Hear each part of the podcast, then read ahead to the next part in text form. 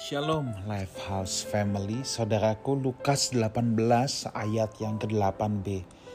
Akan tetapi jika anak manusia itu datang, adakah ia mendapati iman di bumi ini?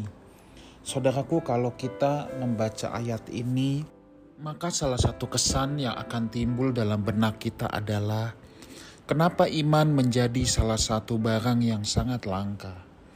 Kenapa iman menjadi salah satu hal yang begitu sukar sampai Tuhan berkata kalau anak manusia datang kembali. Adakah kujumpai iman di bumi ini?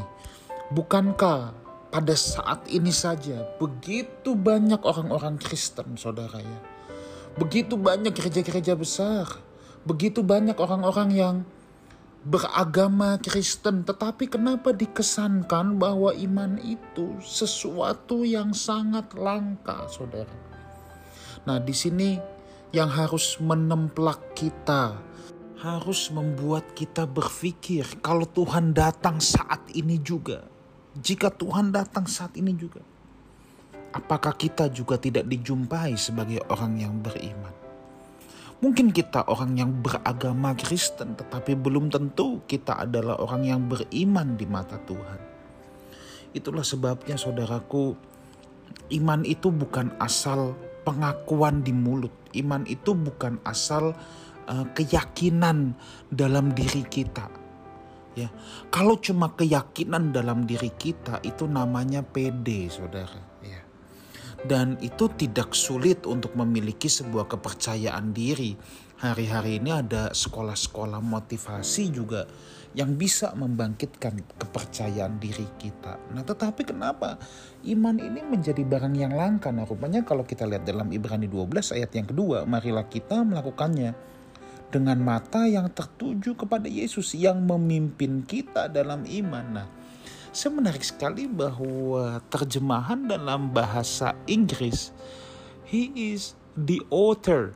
Dia yang memulai, dia yang menggubah, dia yang mendahului saudara. Dia yang memberikan iman itu kepada kita. Jadi seperti modal awalnya itu Tuhan yang kasih. Tetapi persoalannya iman itu tidak bisa bertumbuh begitu saja.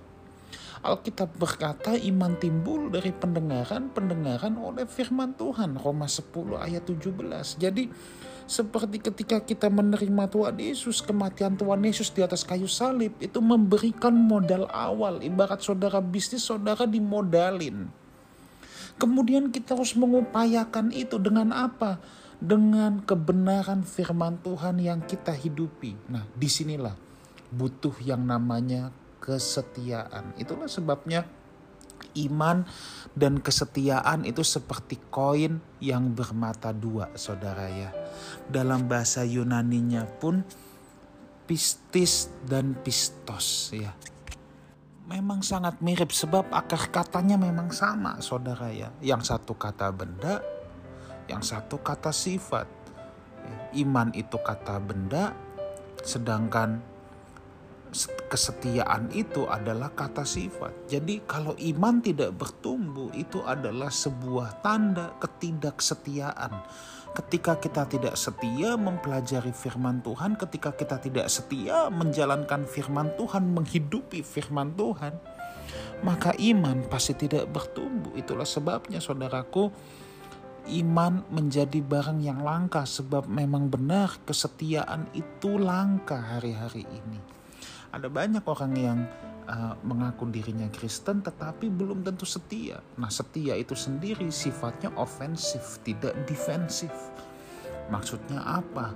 Yang namanya kesetiaan itu bukan hanya mempertahankan. Kalau mempertahankan sifatnya defensif, tetapi iman itu uh, sorry kesetiaan itu ofensif. Maksudnya mengembangkan seperti perumpamaan talenta. Yang diberikan satu talenta bukan jadi nol satu tetap satu. Dia defense dia hanya mempertahankan dan itu pun dianggap tidak setia tetapi dia tidak mengembangkan itulah sebabnya Tuhan memberikan benih dasar untuk kita iman itu dan kita harus dengan setia menumbuhkan, mengembangkan iman itu, saudara.